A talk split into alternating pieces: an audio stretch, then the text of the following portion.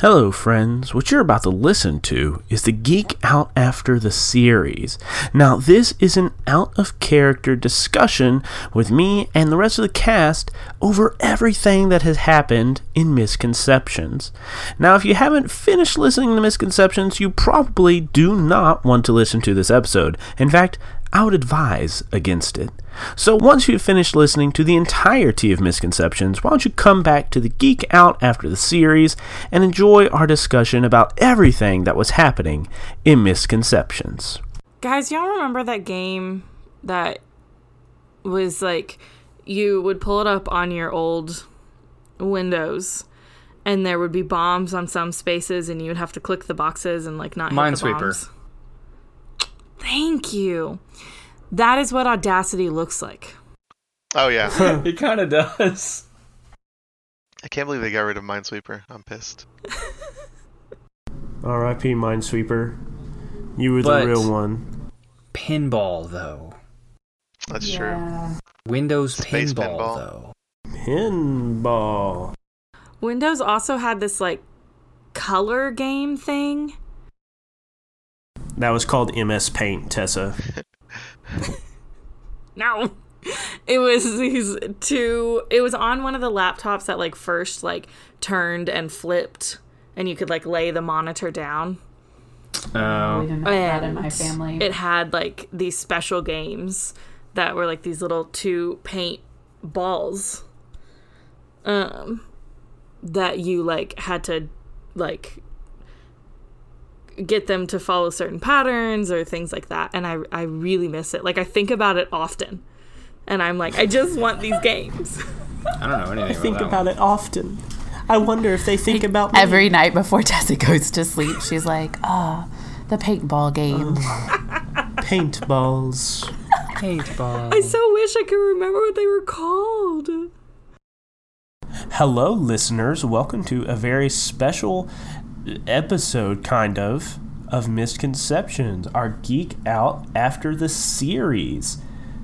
Um, and I have Tessa, Jaime, and Carrie here, and I also have a voice that is familiar to you, but a name that might not be. Uh, so why don't you go ahead and introduce yourself? Hello, listeners. My name is Occam, the artist formerly known as Christian. Uh, I go by they them pronouns now, so just so you know. And uh, that's really all that's important about me. No, I'm just kidding.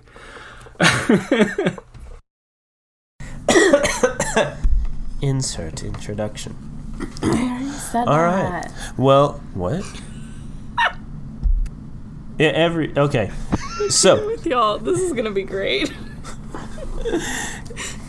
so I have gathered everybody here to just have a little out of character conversation about our show, which is done.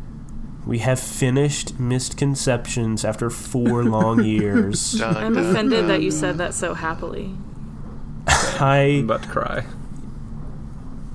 it, it endings are good. Endings are natural. It is the cycle of life. No, And if it was a Disney on movie, it would be the circle of life. to go on forever. I can't believe it's been that long. Yeah. It's crazy. Do y'all remember I Tessa, Carrie, and Jaime, do you remember like our first recording session? I feel like I do. I was probably late. Um, I think that was before I was pregnant. yeah.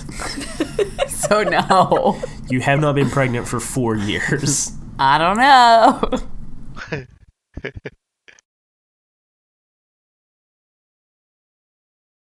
I don't know if I remember specifically our first recording session, but I remember recording sessions around the table, setting up Mhm. mics, Uh-huh. getting, Getting food, coffee, getting coffee, food. getting Yeah, coffee yeah. like way later than we said we were gonna start recording. Yep. yeah, we're gonna start at 9:30, and then we're drinking coffee at like 11, and having sound issues at 10. Yep. well, that was backwards. We went back in time, so we time traveled. And we still have sound issues today. and wouldn't you know it, before we press the record button, actually after we press the record button, we had issues. So it's it might not be an episode, but it's definitely misconceptions. Woo! Um, well, uh, let's just let's just open it up. Uh, I have I have some questions that I wrote down, uh, and we of course have questions from the listeners that we are going to answer later. Um, but let, us just, just open it up. Does But anyone it- have any it- questions? This is this is the chance you have to figure out everything that we didn't fully explore, uh, or just to talk about what this show has meant to you for the past four years. Where is Kevin? Where is Kevin. That is the question. Kevin? Kevin is in a different campaign. he was in our Star Wars campaign. Oh, I was like, I don't know. It's Kevin. garbage. Yep. He was an engineer like, that "Ah." came aboard. he was an engineer that came aboard Carrie's ship, and some pirates showed up, and then Carrie lifted off and uh, inadvertently kidnapped the Celestin mechanic who became part of the the smuggling crew. And That's despite amazing. what I called him, he would tell you that his name is not Kevin. I Is- But his name was definitely Kevin. Yeah, It's not my name. 100%. Is Tavos secretly Logan in disguise? Is Tavos secretly Logan in disguise? Um, he might be. Uh, I've we'll have never seen them both in the same place. That's what It's that's, true. I've never seen Tavos or Logan in the same place. That would be so funny. I don't think that's a fair that's a fair analysis. Have you, seen, you remember the Pepsi Zip commercials? Or it, it would be like, yeah, that's that's what I imagine. We're gonna meet Tavos in person one day, and he's just gonna zip and be Logan. That'd be so Debate me. zip. like a Looney Tunes back in action esque sequence where he Yeah. unzips himself. Then he pulls out a mallet. Bing. Um, if we're just talking generally, Space Jam 2 is garbage. If we're trying It to talk kinda about, was. It's so bad. I'm not gonna lie. it's still garbage. And Nathan was trying to tell me that I was looking at Space Jam 1 through rose tinted glasses. And I was like, maybe I am, Nathan, but this is a bad movie. Yeah, It's objectively in every bad. sense of the word. Um, I watched The Fellowship of the Ring for the first time. I'm Oh, so proud of you. Did you say I'm so read or watched? That's awesome. Watched. That's great. What'd you think? It was. It was a, You it was hated a it. movie. You No, hated I didn't. I, I didn't. I didn't. Um, I was more prepared because I had read the first book and I hated the first book. Um, and so I, I was pr- mentally prepared, but still about two hours in, I was like, I swear if they walk through another damn forest, I'm gonna lose my mind. They are really long. Um, but no, it was good. The acting is incredible. The I mean, it's a beautiful movie. The cinematography is great. Um, the actors and actresses are wonderful. It, it's just that like the developing the characters and everything is my least favorite part of stories. Sorry, David. God, I want I want my characters to be fully realized at step number one. Chapter one, I want to know everything about Yeah. the character. yeah, that would be ideal. Well, then you would like Sam Raimi's Spider Man because the opening scene sets up every single thing you need to know about the character of Peter Parker. Those are very good movies. I really Which need Spider-Man? to rewatch them. The Sam Raimi Spider Man, the one that came out when you were five. The Tobey Maguire I, ones. I know this. Yes, I like those. I like. there was a those. there was an easier way to say. Oh gosh, COVID David has too much sass. Ah. David always has sass. He turned it up to eleven though. I turned I turned it up to I turned it up to 19 for COVID 19. Oh gosh. Oh. I have a COVID-19. misconceptions question. Okay. Oh, open us that's up. not what we're here for. I'm here to talk about old movies. All right, I guess I'll leave. No. All right, fine. um, Jaime, how did it feel to step back into Bill for the last episode? yeah. Oh wow, yeah. It was strange, but it was like a glove. So, um, it was fun. I enjoyed it. I think a a little, a part of me missed it a little bit with the busyness of life. I needed to step back from it, but it was nice to be able to, you know, get some closure, have some, some more finality. Um, Yeah. I just play the character because it's part of my life for a long time. It's kind of strange, but they actually asked us to do. We, we're taking a gamified class in my master's course, and they asked us for an avatar, and I almost wanted to be like, just use Bill. Be like, hey, yes, this is who I was for like three and a half years. Yeah, this is me. This is me. This is This me. is me. This is real. But yeah. how did it How did it feel, Occam, to step in to uh, like misconceptions, to transition in to try to like I don't know. I feel like that might So- be kind of difficult. I had been pining to play Muhammad again for like I don't even know how long was it since that first time. It'd been like a year and a half to 2 years. Probably two years. Something like 2 years. And I'd been joking with David a lot about, "Hey, when are you going to let me play Muhammad again? When are you going to let me fix your horrible voice?" Um was just this continuous joke uh, the whole time. He did a wonderful job. I had nothing, no issues with David's Muhammad voice. I just thought it was funny. Um, so yeah, I mean, when he f- approached me about coming in and helping finish out the series, I was I was fully on board. I'd been super excited to do it, and then stepping back into the character took very little time, and I feel like the rapport that I had with it was it was honestly kind of great because the characters that were left were the two characters that Muhammad had interacted with most when I had been on the last time. So Oh yeah, Um, I didn't really think about that. yeah, our our episodes were uh Faye and Esther and Muhammad, so it was pretty Yeah. good. So it was really easy to step back into that vibe and that rapport that they had with each other, which was really nice.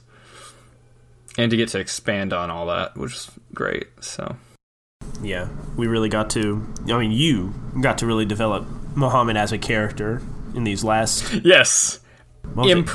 twelve episode, eleven episodes, because Bill left True. at eighty, so eleven episodes of Muhammad. yeah, It doesn't pretty feel much like it 11 was that many. Episodes. It didn't. It really didn't feel like that many. Yeah. And let's let's talk about the huge uh, Jaime coming back to be Bill in episode ninety two thing. Like that that huge surprise that I had to keep secret from everybody. That was emotional. It was great. It was so good. yeah, that was that was fun. When when we were getting close to the finale, I was like, "Hey, it, Jaime," and I messaged him. I was like, "Hey, it would be really cool if you could come back to do our geek out and just like hear us wrap up all the plot threads that you were involved in. But it would also be cool if you came back and recorded the very last episode with us, and like we surprised everybody." Uh, and it was kind of funny because I like hadn't hadn't tipped my hand anything like that, and like everybody was talking about Jaime before he like before we like revealed that he was there. Uh, like we had gone to Whataburger, we had talked about like because Whataburger's Jaime's favorite, and we talked about like doing a séance of summoning Jaime with the different Whataburger items. We did. It was so funny. Uh, I forgot about And I was texting Jaime, and he was actually responding, so that was weird. I was like, "Oh, he's actually responding." That's So then we started trashing Jaime's texting skills. Yeah, Yeah. and he was on the Discord call the whole time. I was like, okay, I forgot about that. fine, get started. funny. so funny. I, I was very very anxious to like pull that off. Like i was very nervous the full like i looked at it, it was like 50 minutes before jaime was introduced and i revealed it. So like i was so nervous that first 50 minutes. Uh, and then it was done it was like ah okay. All right let's do the rest of the finale. Now you can breathe. Yeah, it's it's funny.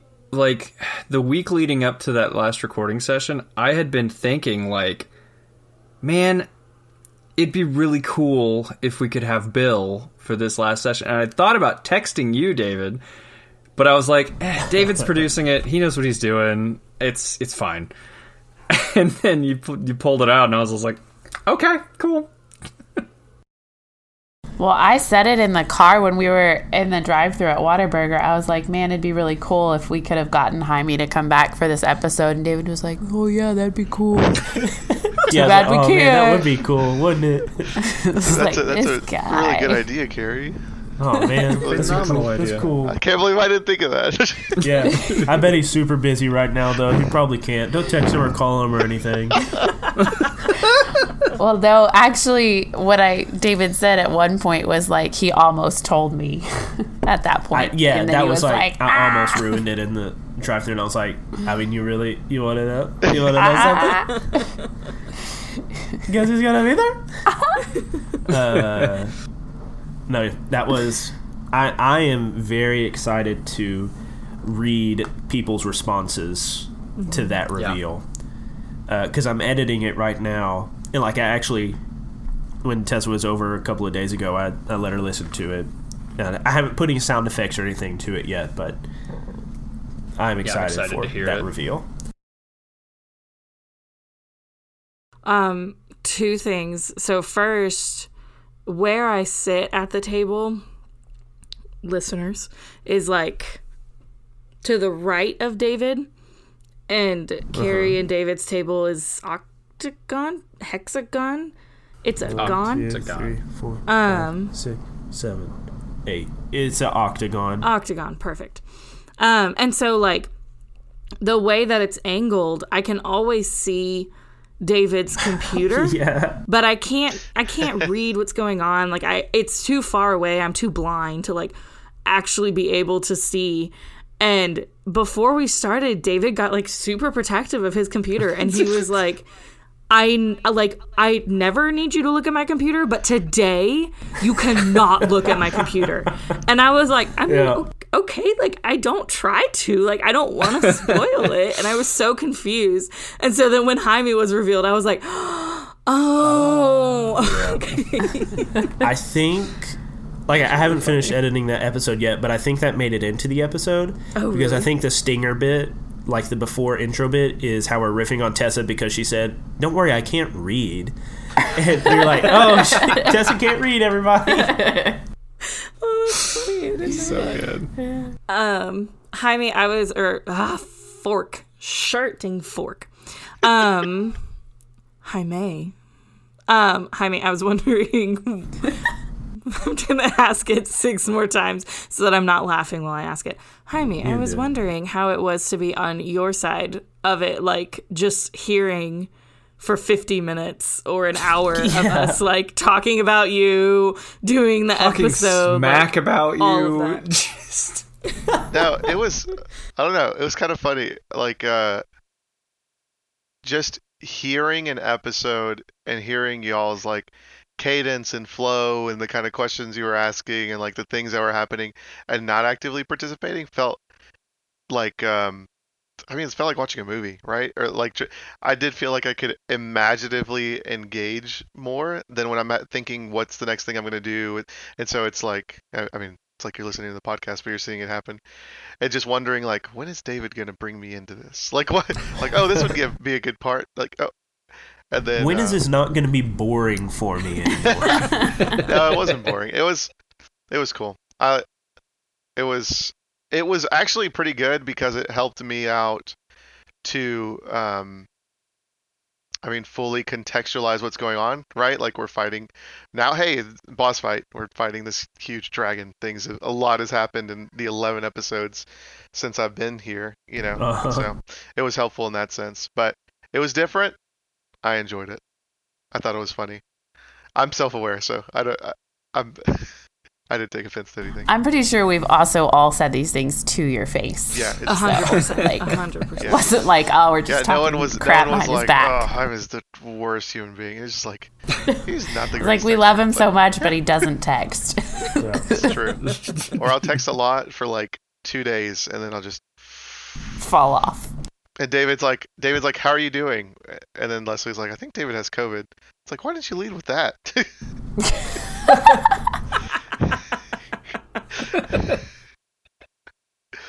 Gosh. Yeah. It's okay. I don't get on Facebook, so like my mom will like screenshot stuff on Facebook and send it to me. And so like sometimes people will say stuff about what David posted on Facebook, and I'm like, I don't know what he posts on Facebook. I'm not on Facebook, so y'all gotta let me know. That's probably I just get on. Facebook to start fights with conservatives. true. yeah. 92 episodes. David, when you started Misconceptions, did you think it was going to be 92 episodes? Not at all. How many episodes did you think it was going to be? 50 something. Really? Yeah. So when we got past 50, were you like, oh crap? Well, no, because Almost double. by by point by episode 50 like my vision of the story had changed drastically for the better already. So by 50 it was like it was its own story. It was going to keep going and going and going and perpetuity or whatever it's called. Uh, i'm a little disappointed that we did not get to 100 i wish we had done That's what I gotten to like ask. misconceptions episode 100 to be the end but I mean, I think we we finished the story in the best way that we could, uh, and actually, I had no intention of it. You know, even after episode fifty, I had no intention of it going for four years. Uh, but season three took us a very long time to finish. Like season one took a long time because it was long. Season two was pretty quick. We had because we had it down pretty well, but then like season three, a lot of stuff just happened, and we had to take numerous breaks and like all this stuff, and it, it was just. I, I won't COVID lie. and everything. I well yeah, yeah. COVID and and personal life stuff. But uh I, I'll be honest, I actually thought about quitting misconceptions during season 3 and like just being like I'm done and this is this is over. Um and I'm glad I didn't. Was that mostly mental health? Yeah. It wasn't it wasn't enjoyable for me because there were a couple of recording sessions that I would leave and I would be like that wasn't good. Like I didn't I didn't like anything that happened. Like it just wasn't enjoyable for me anymore. But then it did get enjoyable. Um, I have a I have a world building question for you, Yeah. And it, I have to compare it to D and D because I feel like you just have to, right? So, you know, you've DM'd a lot for D and D, and you and I feel like there's like a ton of resources for world building and campaigns and stuff. How different cha- slash challenging slash difficult was it for you to build out an entire world in a city? And like, how did how does how did City of Mist world building compare to to D and D? Like, what are some of the things you like from from City of Mist comparatively, or what are some things you wish could get worked on, or, or that would help out? What is it, GMs, game masters? Yeah. Well, with with City of Mist, it's Masters of Ceremonies. Um. Well, with with with world building tools, you can really find some great world building tools uh, that are not system specific. Like D and D has, I mean, it's just been around forever, right? So it has so much pre-written content. Like if I'm running my own campaign and I want my pe- my characters to go to Minzo Baran or whatever the Drow city is, it has Minzo been. Baranzon, Like, thank you. Minzo Barazon. Thank you, Occam. um, but if I want them to go there, they can go there. Uh, like it has, uh, it has the map. It has the NPCs. It has the the dangers that you would encounter there. And with City of Mist being still relatively new, you know, it's only five years old, really. Um, there's not as much.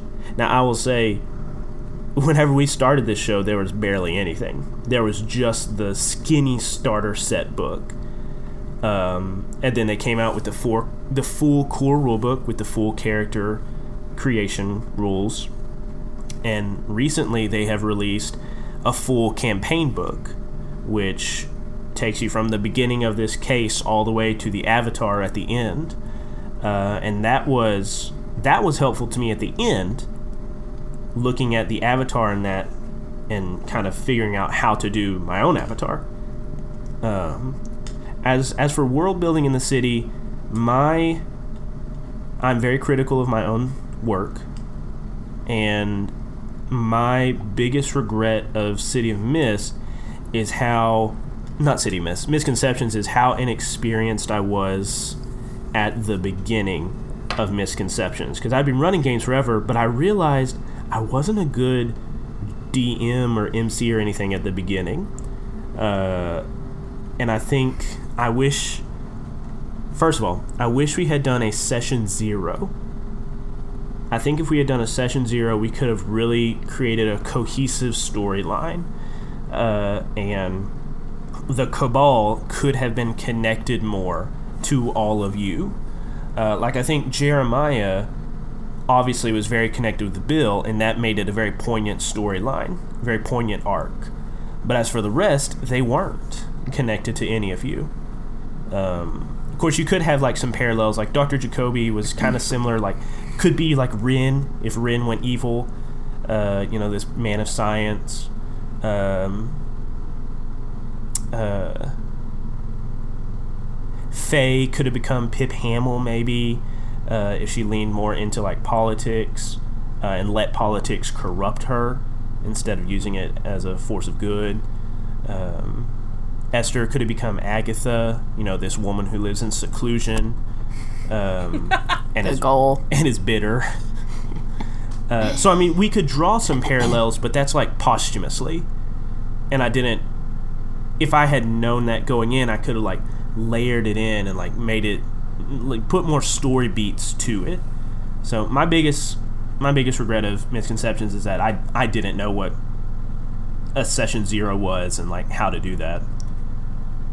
Uh, and also at the beginning of misconceptions, like I was very much it was very much this is my story, and it, I was being very selfish with it. I don't know if I'm speaking out of turn here, but I didn't feel that. Okay. Well, in a little bit, I'm going to read y'all what I originally had in mind for misconceptions, uh, because y'all had no choice. Oh, we were all babies into in a new system. I think you do. Yeah. That's true. But also, four years is a long time to to to, to try to think. I'm gonna I, I'm gonna have something planned out for f- four years when we don't even know how long it's gonna go. I think Sure, sure. And it ended up pretty dope. Also, in a podcast setting, sometimes it's better to have a more of a structured story element because it gives you there's there's less potential for like just not knowing where to go or anything like that. And that can be a problem in a lot of different games. So having that start being more I want this to go this way and then allowing yourself to adapt as you go, which you did, makes it great. I don't think you from as a lift from a listener perspective in the beginning, I didn't feel like you were like railroading too much or um like stifling the players at all. Um and then having played in that early stage too within that first I don't know, I think it was like episode 24 I think was one of the first ones I was in. Yeah, I think 24 is Somewhere around there? Yeah, um, having played that early on, I didn't feel that either. So Well, that's good. Yeah, I would agree. I think it's really easy for us to.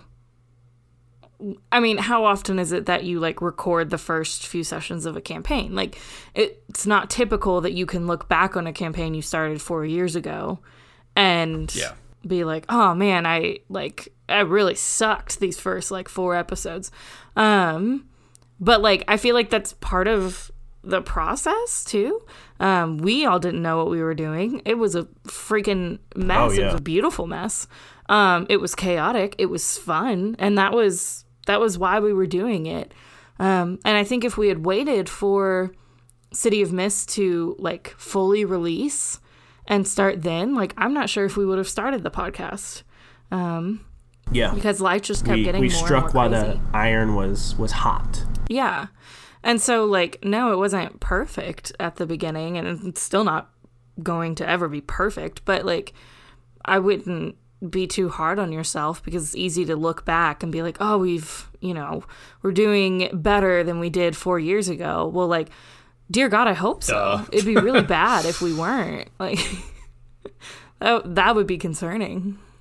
Well, I mean, I also think editing every single one of these 92 episodes and spending like two, three hours on each one really made me realize, like, hmm, I should ask my players questions more and let them build the scene and be creative. Uh, and in those four four years, I've like picked up books, I've read books, I've watched streams and other DMs like do their thing and take what they do and like apply it to what I do. Um, and just just a little aside, uh, listeners, if you want to start your own podcast, here's my advice to you. One, definitely do a session zero to get on board, like everybody on board with what you're doing, the tone of your game, the characters you want to make, safety, all of that stuff. Two, record your first four episodes and never release them. and then start your show at episode five and keep going. Because in the first four episodes, you're going to get out all the awkward ums and ahs and all the awkward tech problems. Uh, if you start with five and make that the starting point, I think it'll be a better start for you. Because I mean, there's so many podcasts out there. If you don't get somebody hooked on your very first episode, they're not going to listen. Yeah, that is hard. Honestly, that's kind of what happened unintentionally with Sins of the Father. Yeah, it is. Very much. I mean, our is, DM yeah. was brand new for for episode one of the new version, but the players we'd all played together already for like five episodes. yeah. Like we had like the early the the original Sins of the Father episodes were like character building sessions for us to explore our characters and figure out who they were. Yeah, for sure. Anyways, Jaime, to answer your question. Sure.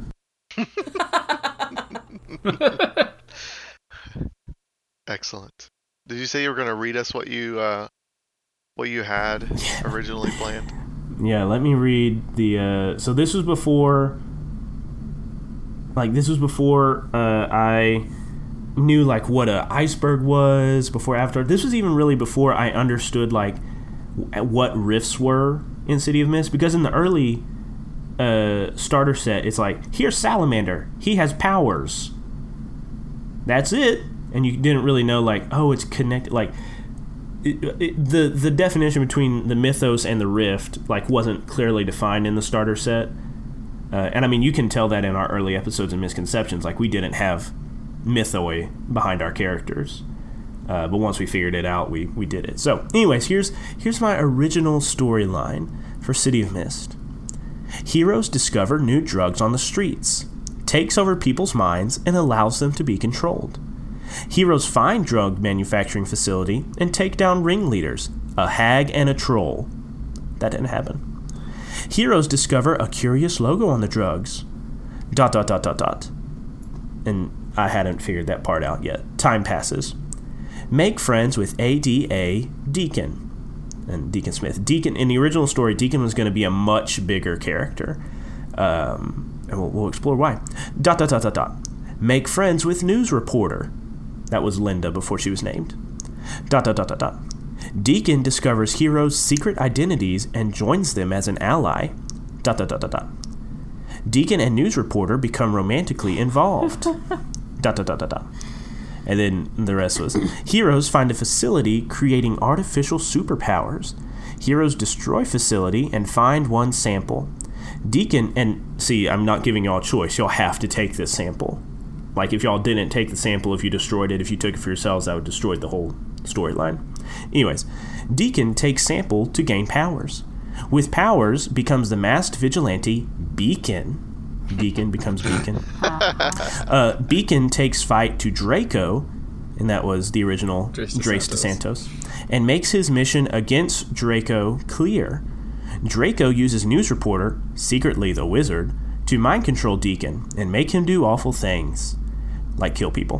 When Deacon comes to, he is distraught. Huh? Oh yeah, when Sounds like Beacon. Deacon. When Beacon comes to, he is distraught and mentally unstable. Beacon blames the heroes for everything. Heroes discover the wizard has the news rep- was the news reporter all along. After the heroes defeat the wizard, Beacon arrives and kills the wizard in cold blood. Beacon starts down a dark path and the heroes cannot control him. Beacon and Draco finally collide in a climactic battle over the city, with the heroes trying to control collateral damage. Fight ends with a giant explosion, and neither Beacon nor Draco being able to be found. Dot dot dot dot dot. Beacon later resurfaces as a dark monster variant of himself. So see, like that was like, hmm. a, if that had been a book, it would have been an entertaining book. But like as an RPG, where you three are or four are also the storytellers. That's not good. I gave you no creative input. Like I had you all like you have to do this in order for my thing to happen. So that that was Misconception's original story. And really it was going to be Deacon's story. Seriously, and y'all were just there for it. I'm fascinated by Deacon now.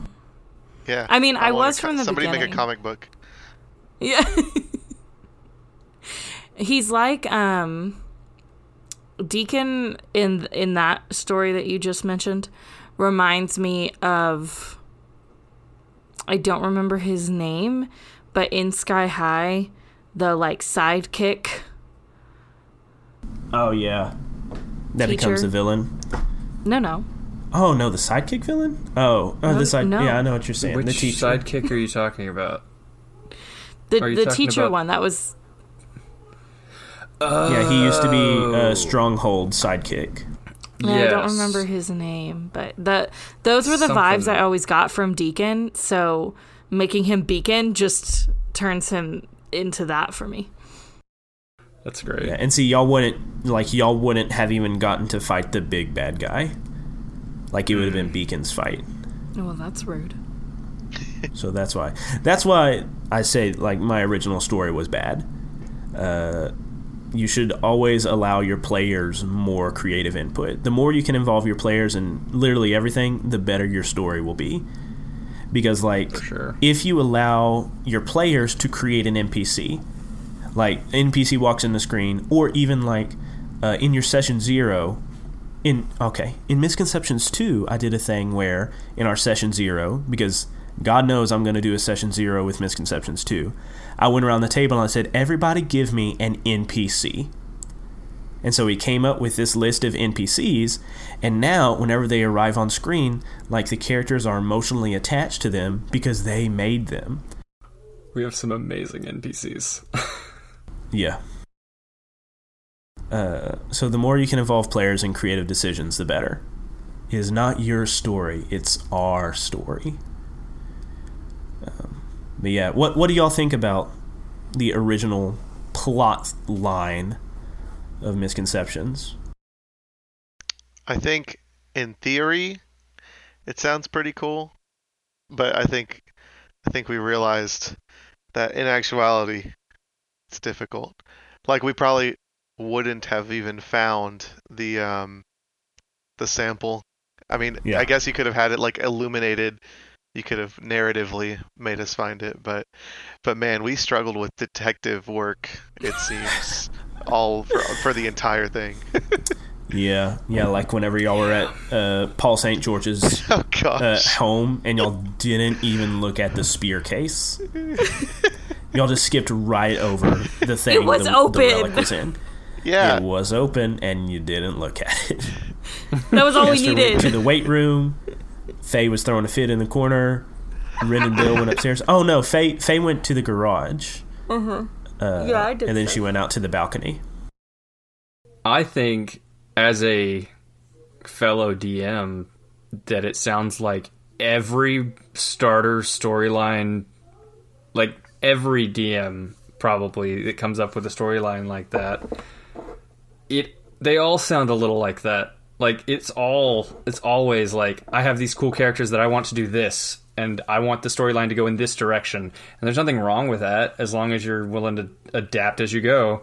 And you can still bring in a lot of those story beats and stuff throughout the story even if you even if your players completely abandon things, you can always find ways to bring in little bits and pieces of that original idea. It's just brainstorming. It's normal. That's how every DM should start their process. And I don't think there's anything wrong with the way that you you had originally envisioned things. Agreed. Yeah, I mean, you've got to start somewhere with a story and get people on board. So Yeah. Yeah. it's just natural. Plus, we just, you know, none of us in the group, most of us in the group are not people to just like not have opinions and do things. So I think if you would have tried to force a story on us, it would have like turned around anyways because Jaime's gonna argue with you about rules as long as he can.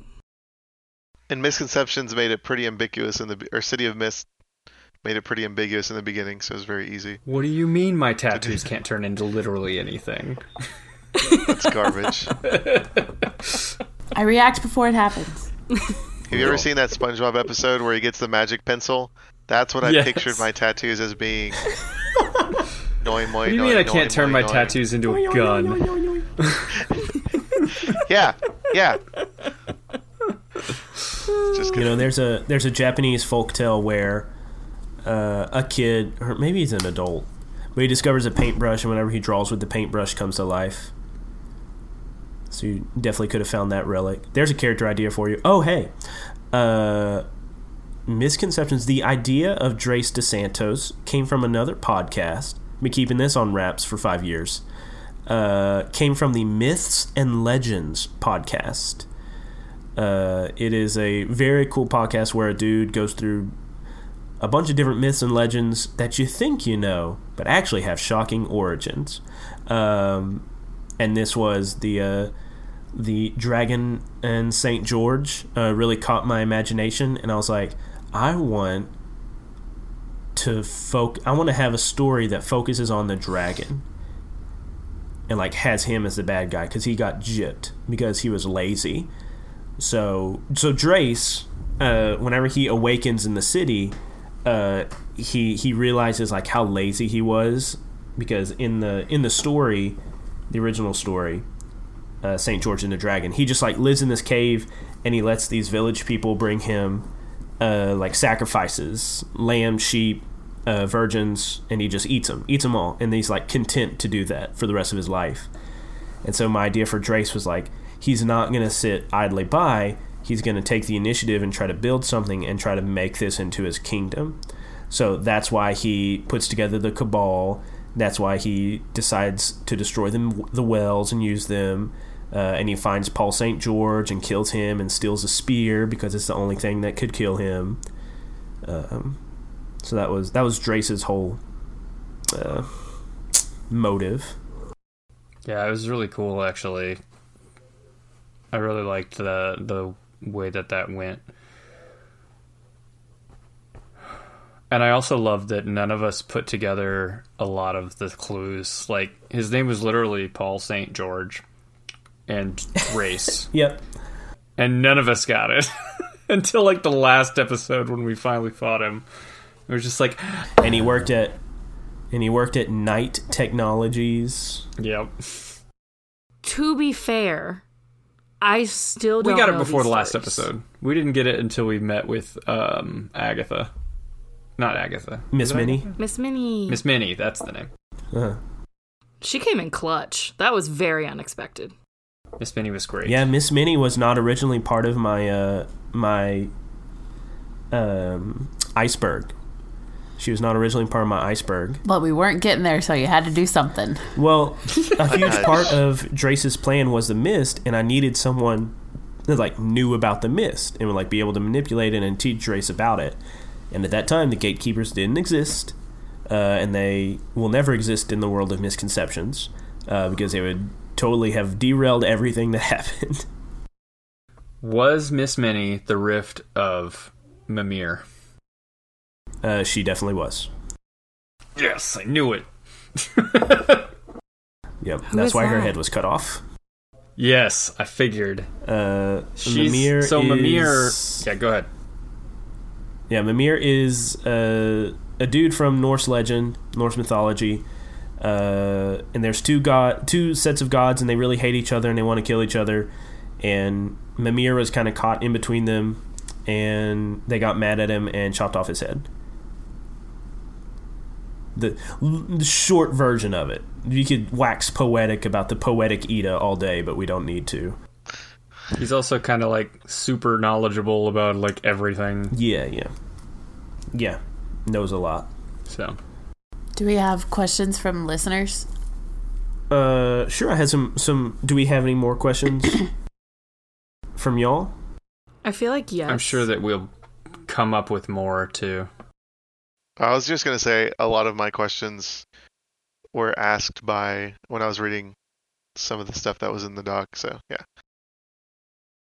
Um, and uh, uh, one last thing about Drace.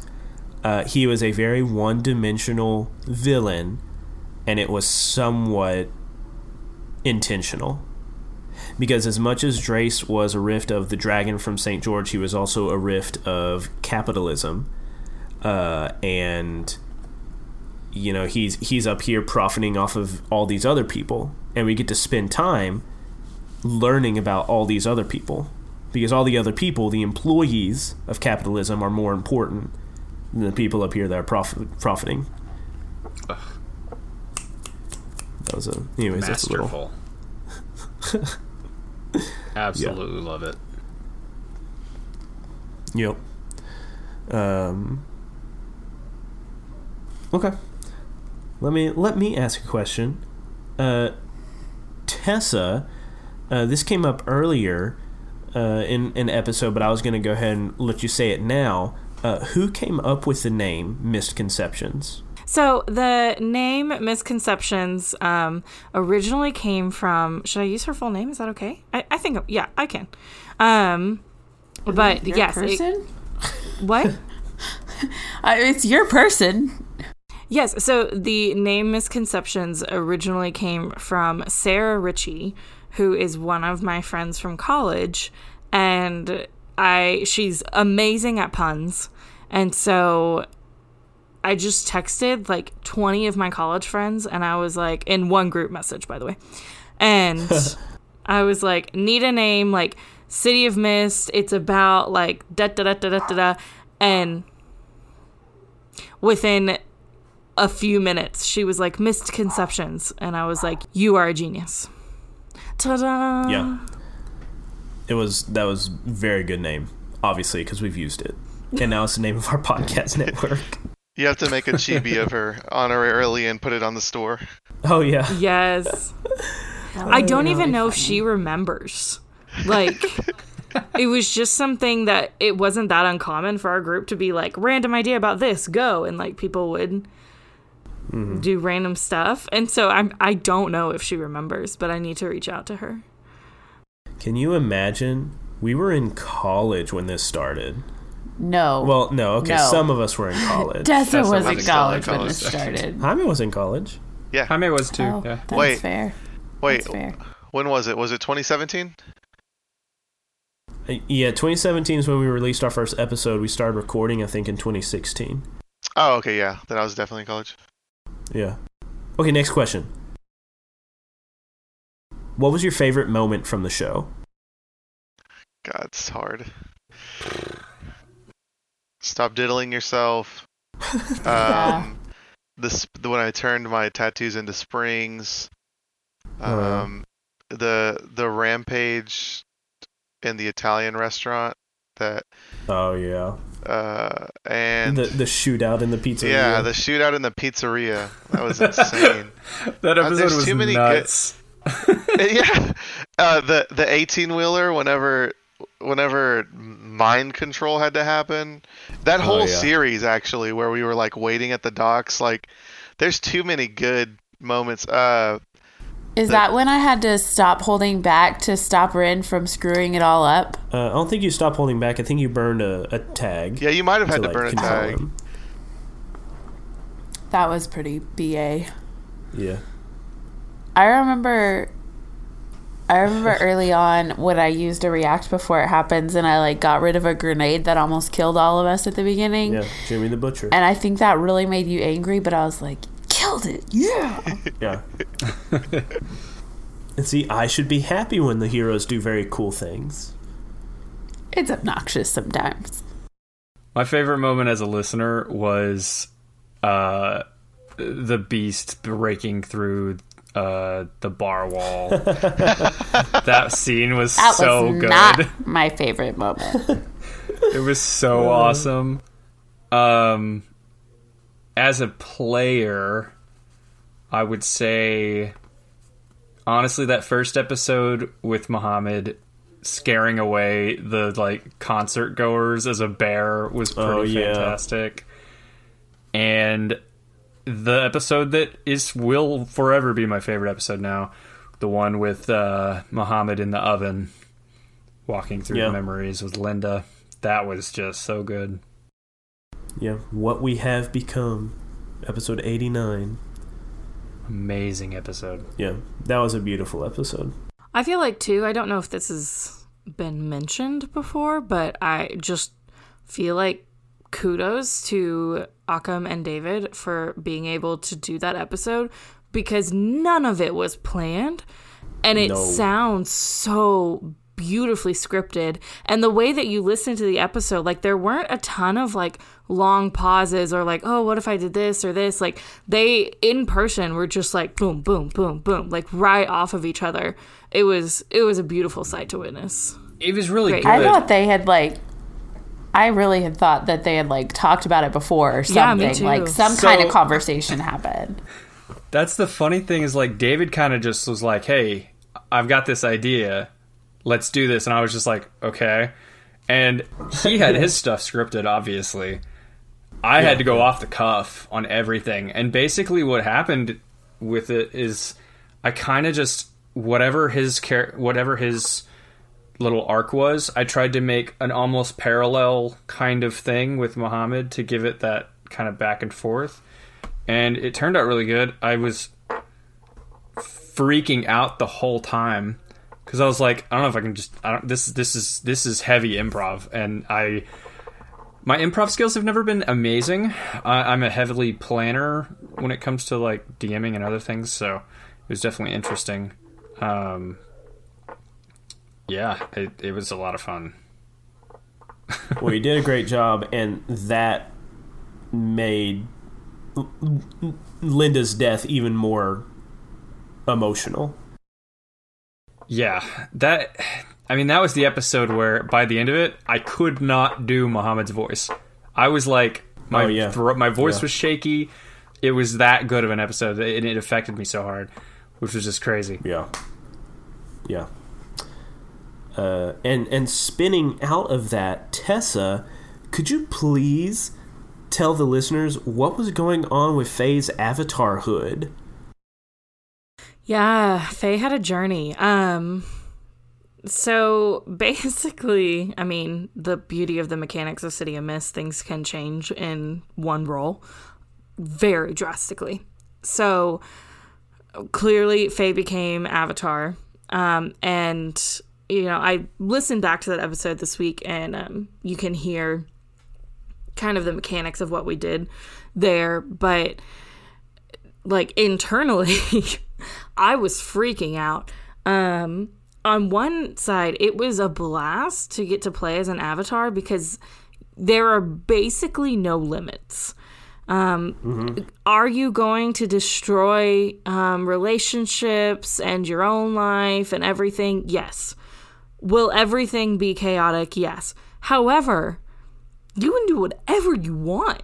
Um, so at first it was like this, um, and it's funny because it's you know just through the game, but it was like this sense of like I have infinite power. Um, hashtag Aladdin, and then it was like holy crap, and I had to stay focused. And David and I, in the episode, I kept saying like I know what Faye would do. I, I don't know if I can do it. And um, David was like, no, like do it, do what Faye would do. And it was, it was f- not physically like, but like your stomach clenched kind of like, um, terrifying in deciding to kill Linda because then it was like this realization of how much power Faye actually had and the lengths at which she was willing to go. And then, you know, faking her friendships and love life basically for, you know, it really was only like an episode and a half. Um, Yeah, but it felt like a long time when we were recording it. And so yeah, having to do that, yeah. That, that's tell tell us more about that because people were confused about. Wait, has Faye's avatar hood ended after she read Woodard's letters?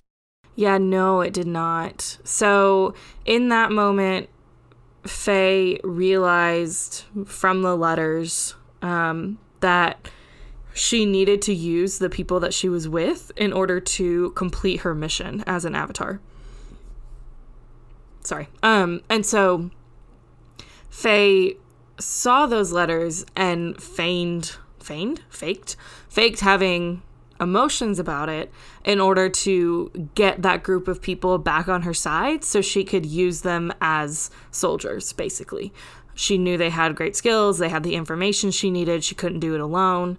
And so, uh, you know, it's not great. Uh, Faye, Faye made decisions, but it that was that was kind of what was going through Faye's head at that time. Um, and so that's why she pretended to get them on her side, but it wasn't, Woodard's letters weren't enough to pull her out of it. And from a game standpoint, it could be argued that they would be. But we all talked about how that just wasn't the narrative we wanted to to push that like Woodard was the only grounding force in Faye's life or that, you know, something like that could pull Faye out of Avatarhood. I really wanted it Yeah. to be something like Faye has been working on this mystery for forever. And so, you know, Woodard is is great and all. Um but it had to be her had to be something that affected her. So so yeah, and then uh, pretty much like during the fight with the dragon at some point David, you were just like you're done being an avatar. yes, because all through '91, you you're like faking your rolls, uh, and you'd be like, "I rolled an, an eight, an, an, oh, an eleven. Look at that." Uh, and so you you did that, and then at '92, like you were gonna do that again, and I was like, "Just no, it's a final fight. Reveal to everybody you're the Avatar. No more charades. Just go." Yeah. Which was not my plan, um, which is totally fine. I was actually going to complete the flight, the flight, compete the, fucking damn, uh, complete the fight as an avatar, and then like at the end of the fight, disappear, Uh-huh, and in a uh-huh. future scene, either Faye reappears in some way or like you see some sort of connection that she sends to Woodard or like that nature sends to Woodard. But I was going to completely remove the character. Um, and it didn't work out that way, which is totally fine. But that was that was my original thought from the Yeah. beginning. But like it was there would be a final scene. Mm-hmm. Yeah, like there would be a final scene where Woodard's like sitting at the cottage or something, and like something happens that is obviously Faye's presence in in nature or something. Yeah, exactly. Yeah, But I'm happy with the way it worked out because I got it was a win-win. yeah, yeah. I think I think the way it ended was great. Um, everybody back together in in Esther's new bar, which I really hoped she would name Esther's, because it had been named Morty's. It was all about Morty, and then the bar, I was like, name it Esther's because now it's all about Esther. But she was like, it's the gangs. And I was like, I mean, okay, I mean, that's sweet, I guess. Esther embraced the gang. It's, it is She good. did. It's good. Uh, and If she had named it Esther, she would just be following the same path that her father followed, and that wasn't what she was about. Hmm, okay, fair. interesting. And which kind of leads me into my next question: Which character do you think grew the most from episode one to episode ninety-two? Javi. Hobby, Javi. obviously. Javi. Poor Javi. though. God. I'll tell you Man. who didn't. Len. Don't not poor Javi. Javi's good. He gets to be a eh. merry man now. Oh yeah, he is a married man. Wait, who's he married to again? No, he's not married. he is a merry man. Oh, For Robin Hood. ha- He's one of the merry men. yeah, that was a fun game. M-E-R-R-Y. That was a Oh. very fun session. I loved doing that. Yeah, that was, that And was who appears for the Merryman? It's like, uh, Uh, X-Man. awkward. I was an like, oh, eleven-year-old. No. Freaking X Man. I was like, what?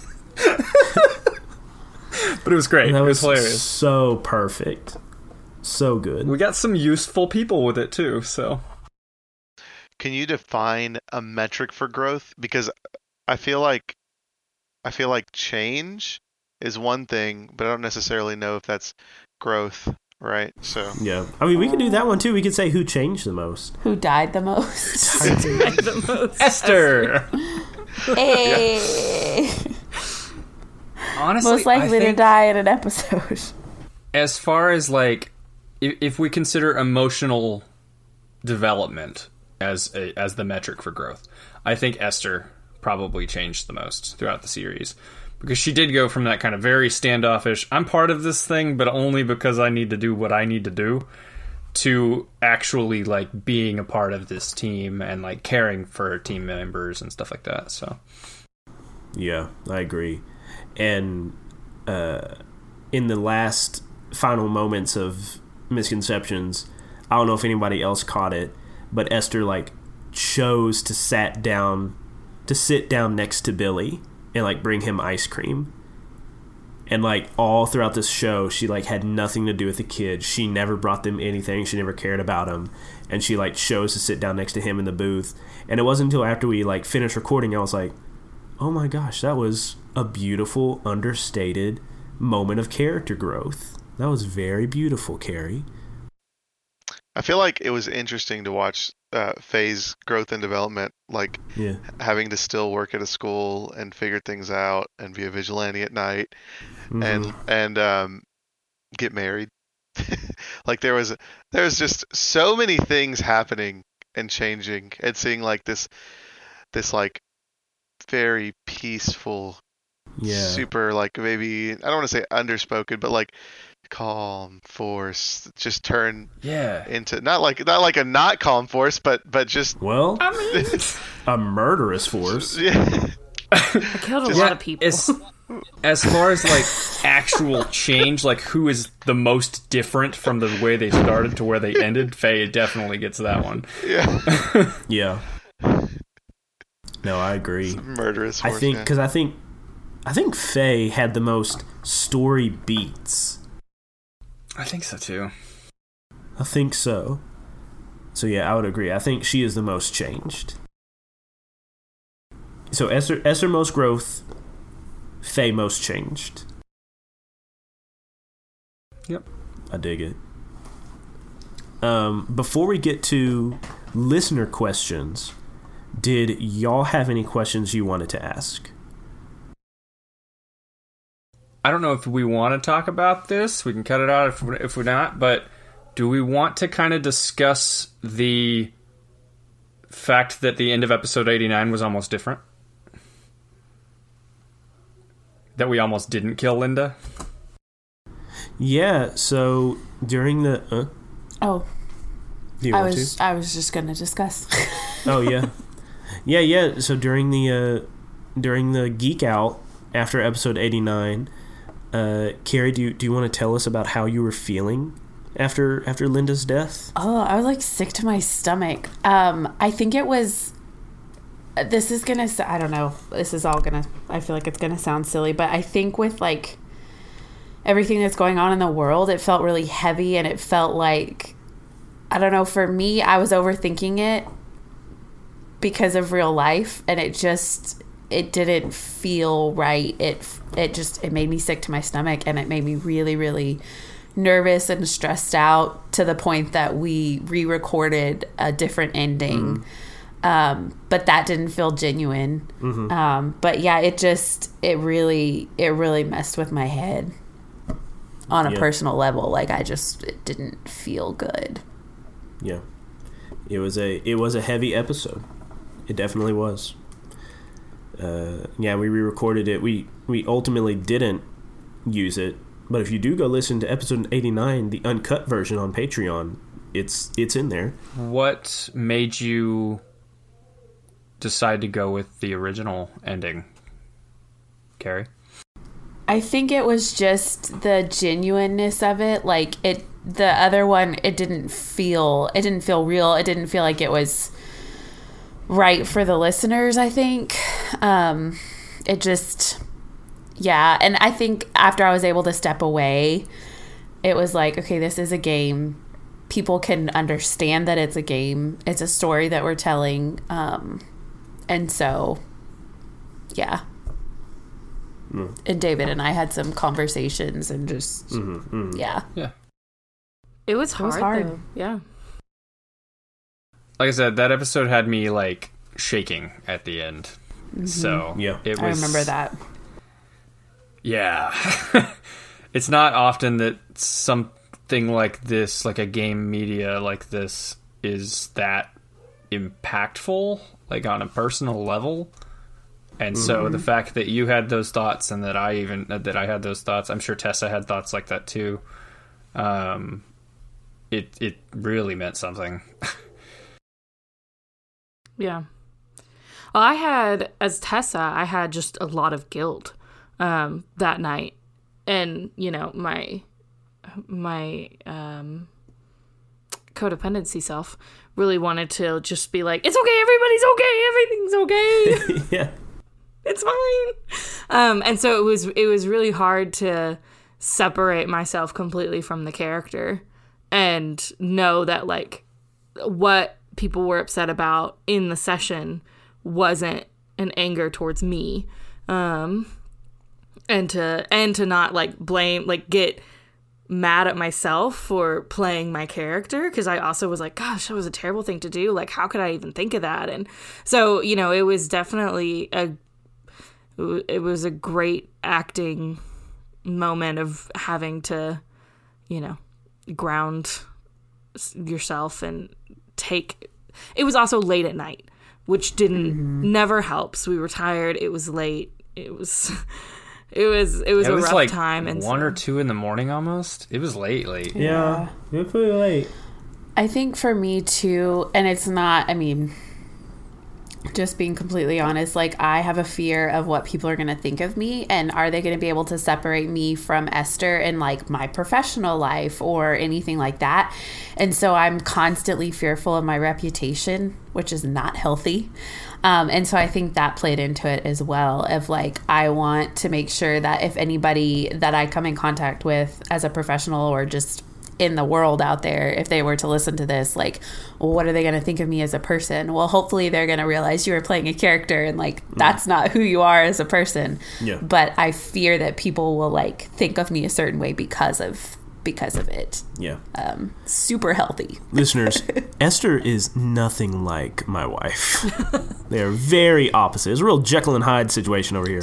which is why i had so much fun playing esther because she's a person that i never am and i got to be that and i've talked with my counselor about that like Oh, yeah? my character is like somebody that I I don't get to be like in real life. Um, I can't I can't be that way. And your um, counselor asked you, well, then why don't you be Esther? And you said, no, no, no, I, I Like really you can't. really don't want I would that to destroy all of my relationships if I was. but like there is something about her that like like it was therapeutic to be able to be like mm-hmm. no like i don't care and i'm gonna do what's best mm-hmm. for me and like blah blah and then like go back to my real life and like go into my shell Well, sure, sure. can i quote you on that for my dissertation yeah That's kind of the beauty of tabletop role playing games too, is that you do get to step into someone else's skin or play a part of yourself that you don't get to use that often. Uh, and it kind of helps you develop yourself in a way, in a, in a lot of ways. Oof. I think I just had a realization about Rickett Oh, with you saying that. I think this this might get too heavy and I might cut it out. But I just realized that when I'm Rickett, I'm the kid that I wasn't allowed to be because my dad died and I had to step up and help take care of my family. Yeah. Jesus. that, that was a heavy realization to come to on Mike. right. Vartosh is me growing up. I was raised in Yeah. a very southern conservative household, and things were not great as far as prejudices and stuff. And I've had to get past a lot of that, and so Vartosh is kind of representative of that part of my past. So I get that. Yeah. Does anyone else get like a, to do a little deep dive on character or anything like that? Let's just put it all out there for the listeners. no, we don't need to do that. But no no i think i think that's a good thing Oh, uh, sure, if you're comfortable, yeah. i just didn't know if jaime was gonna go Nah. Okay. Um, also, because I know you haven't listened to the episodes, and I don't know if we ever explained what happened, um, so that you understand. But Faye had trapped Linda like up to her shoulders in dirt to like question her, and when Linda like wouldn't give in, Faye just like crushed her with the ground.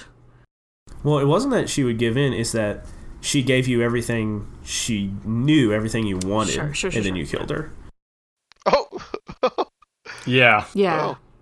it was very dark. And Muhammad had just come out of the house. It was just, ugh. It, wa it was a it was a brutal death. It wasn't like I shot her in the head and it was over kind of thing. It was very unceremonious. Just boom. that is pretty Yeah. brutal. No, that is a that's another beautiful moment because the way the way I cut it with, and then I crush her in the dirt, and then it's just silence. Then like a music track slowly comes in, Yeah. and we don't cool. see Linda die on camera, and it's it's just really cool. Um, It was very good. Yeah, so little insight into Linda's mind.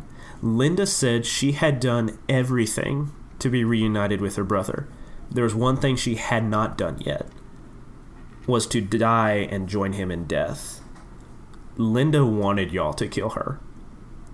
Yes. That's why she was being such an ass. I am redeemed. That, That almost hurts, makes it hurt worse. But, yeah. Yeah, but that was the one thing she couldn't do. That's well, nuts. fix that problem for her. No, Linda, Linda and Logan, very, very tragic story. Yeah. Very noir story. That's why she was she was like goading Esther so much with her dad. And because, like you said, have I not done everything to save my dad? And she was like, he's still dead, isn't he? And then you kicked her in the head. yeah. Well, you know, Which could have killed her, let's be real. In real life. it probably should have. She was being like a 12 year old playing Call of Duty, basically. yeah. Anything she could do to insult you. Yes, yeah. definitely. Yeah, Ugh. yeah. Uh, Was there anything that you really wanted to bring into the story but didn't get a chance to do? Uh, yes, hundred percent. There was. Um, I wanted y'all to do a real heist, like a money heist, and the amount of money, the the prize that y'all would have gotten, I would have played on each of you. Um, and at the time, this was when Rin, Bill, everybody. This was around the time that Bill got his family back, so uh, it was going to be like Rin could use this money to grow his business and get it out of debt. Bill could use this money to give to Sal to get his family out. Faye could use this money, or Faye and Woodard, because Woodard would be speaking into Faye's ear to try to get her to do this, could take that money and redistribute it to everybody. Uh, Esther could have used it to help out her bar. So I was going to like have this heist and try to orchestrate some way to like play all of your themes against each other and be like, if you don't take this money, you're gonna have to mark a fade or crack in one of your themes. You're a monster. That's that would Uh, have been never dope. got to do it. That would have been really We cool. did Honey Heist. We did end up doing a heist for the for Linda's Definitely did. address, which was cool. That was a fun episode. It was, That was a, fun very fun episode. episode. it got us it allowed us to introduce Goldie, Mohammed's new fiance. Indeed. Well, And one of the best characters, let's be real. she is so well designed, uh, and I did not design Super her. She is from the uh, Nights of Payne Town campaign book um, that City Miss put out. Yeah. but her she is so cool. Like just everything about her. Yeah.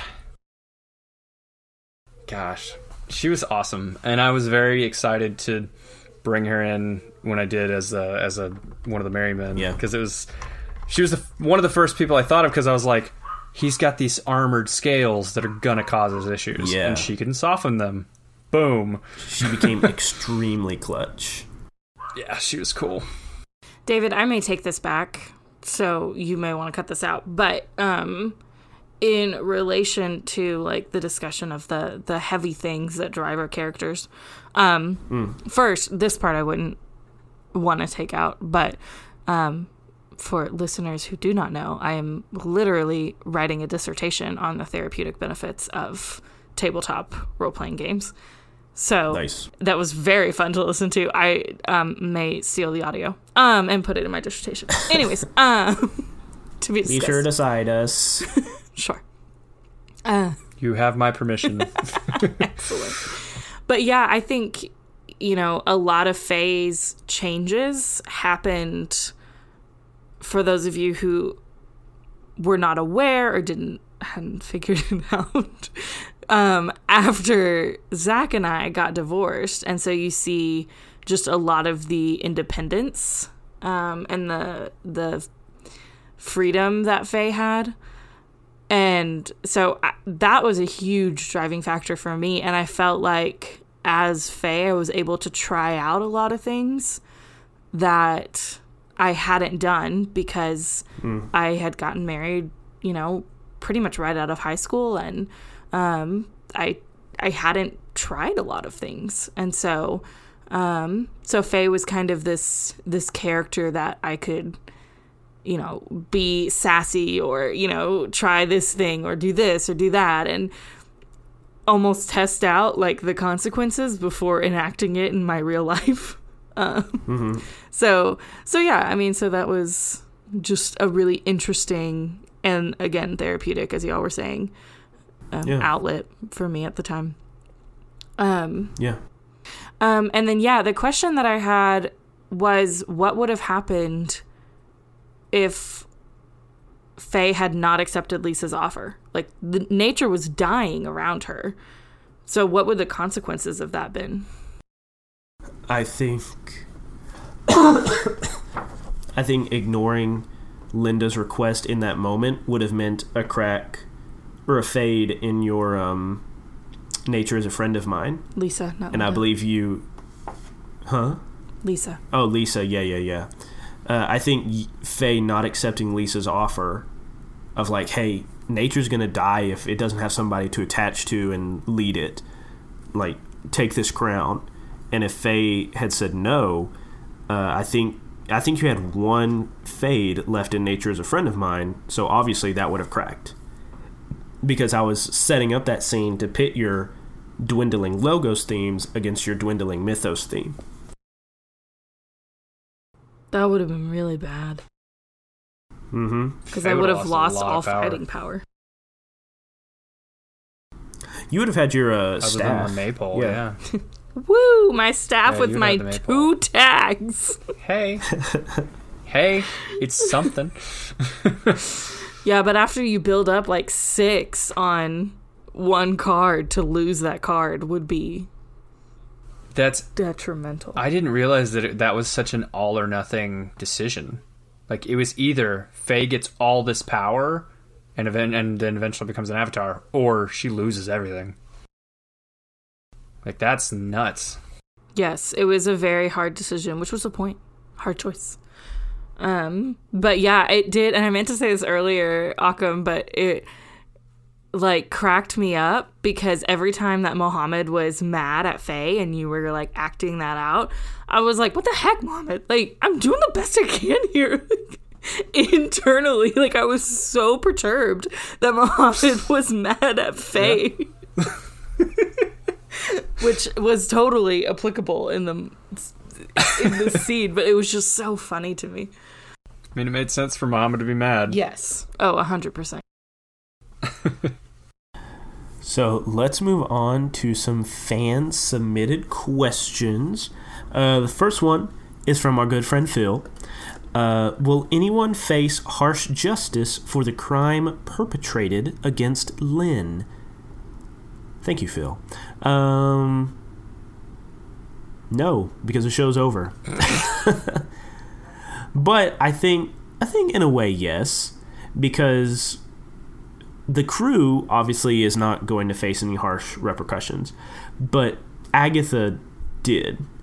Uh, we had the scene where all the uh, the wrists, the bracelets fell off of her tenant's wrists. Uh, all these bracelets that were controlling them, uh, and then they like looked at her and sneered and snarled, and she like hid herself away. Uh, so really Agatha was taking in she was taking in these rifts that like had nowhere else to go and had these unique powers that she could profit off of. Uh, and she gave them a place to stay, but put this uh, bracelet on them with an enchantment that was basically if you speak out against what's happening here, like what the truth is and what I'm doing, you'll die. Um, kind of a similar enchantment to uh, what Miss Minnie had on her, except her head would have just fall off, fallen off. So yeah, so Agatha got her just desserts, um, but as for the crew, I mean no.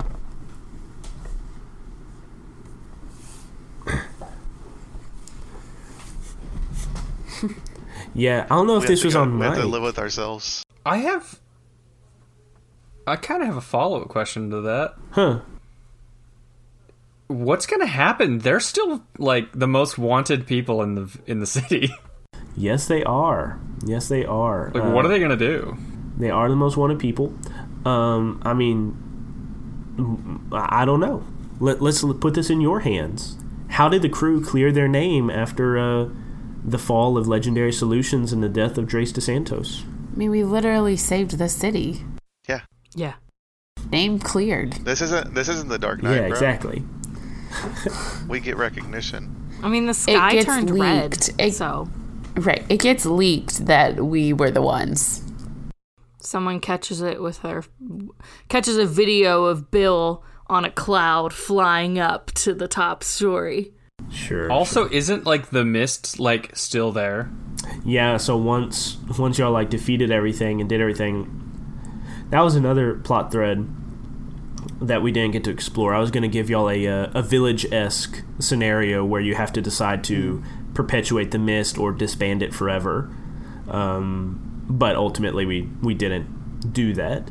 Um, but yeah, my my assumption is like once Drace died and like the the tether whatever was going on with the mist ended like the mist came rushing back in and everybody's minds were muddled again Settle and back down. uh, everybody was concealed and all that jazz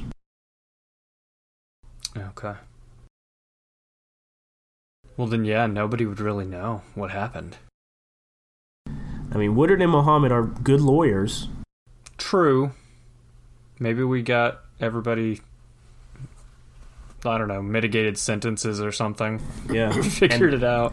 and linda like had a bunch of clues and stuff in her possession and about how she framed y'all uh, pip hamill was found dead in her house That's true. um, all this stuff. So y'all y'all definitely could have collected That's fair. evidence to clear your names. Yeah. For sure. I think that makes sense. Uh, the next question is from Jesse.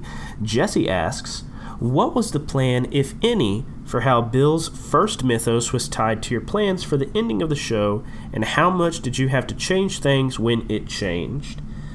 Um, so I mean, my original plan was obviously for Bill and the other Akkad to be there when the wall of mist started expanding outward, and for them to try to stop it, for them to roll something, do something.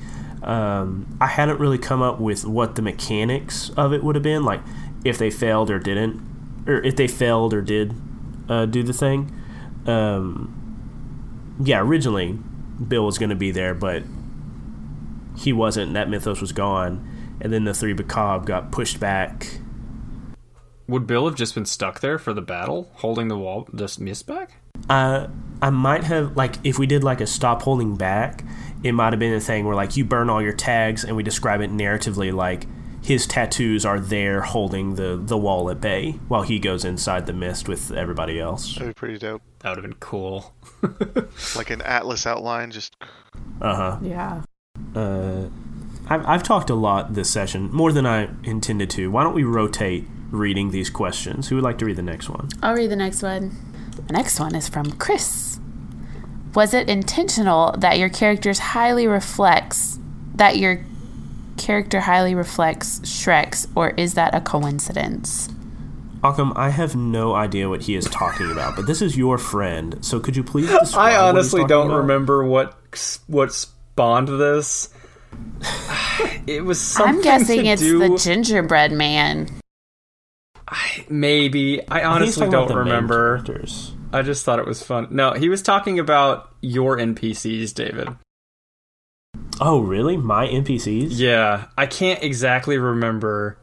I would have to. I, I wish I'd asked him for clarification before we started, but yeah, I don't. I don't know. Did anybody ever say that's a nice boulder? That's a nice boulder. it's a nice I mean, boulder. That's a probably. nice boulder. So, uh, I feel like we can deduce this. Like, who would Lord Farquaad be?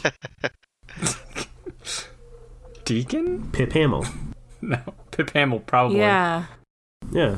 Some of you will die, but that's a sacrifice I'm willing to make. He's l- that's literally the Rat Uh-huh. Pack's thing. Yeah. that's true. Yeah, and the Rat Pack is like when they take all of the magical creatures in Shrek. Uh huh. Yeah, kinda. Faye is Fiona. I will say that it was unintentional because David does not like Shrek. I I hate Shrek. However, he enjoys Shrek the musical. Hey, the Shrek the musical You is hate fire. Shrek? I do not love like Shrek. Shrek. Shrek is That very makes me very Not I sad. do. Try not watching like it in it. Spanish. It might change your mind. okay, I will. That's I'll it. that. That's Totally. that's what's been That's missing. what. I need L Shrek. You need That's the romantic language. Uh, You can't just add L to things and make it Spanish, David. Stop El being so Niño American. is Spanish for the Nino. oh Uh, my. No, I I, I despise Shrek. Um, but So I coincidence, Really obviously. enjoy Shrek the musical. Okay. Okay, so Waddle Squad, what's up, Waddle Squad? Asked, which story or legend was your favorite to adapt into an NPC, and how did you go about doing so? Uh, I wanted to stop talking, and now all these questions are about me. um, Most of them are. I think the one that was the most fun for me to adapt was oh, uh, Lena, uh, the librarian. She was a rift of Artemis, uh, and we never saw her in action. But I had a I had a danger card all typed up for her, um, and basically, you know, like Esther is also a rift of uh, Artemis, uh, but uh, Lena, or actually no, it's Athena because Lena Athena. Uh, Lena was going to be the more militaristic side of her, so she was going to be a absolute badass with that cane. That cane was actually a spear, um, and she was just going to wreck stuff with it. And she had a giant owl called Athena Noctua, which uh, would have joined her in battle. Uh, it's just this huge thing. So I had the most fun adapting her and her owl uh, into the game, uh, and then we never saw her in action. But it was okay because I think Lena and Esther's stuff was good as it was. Next question from Chris again. Was there any decision the crew made that completely caught you off guard?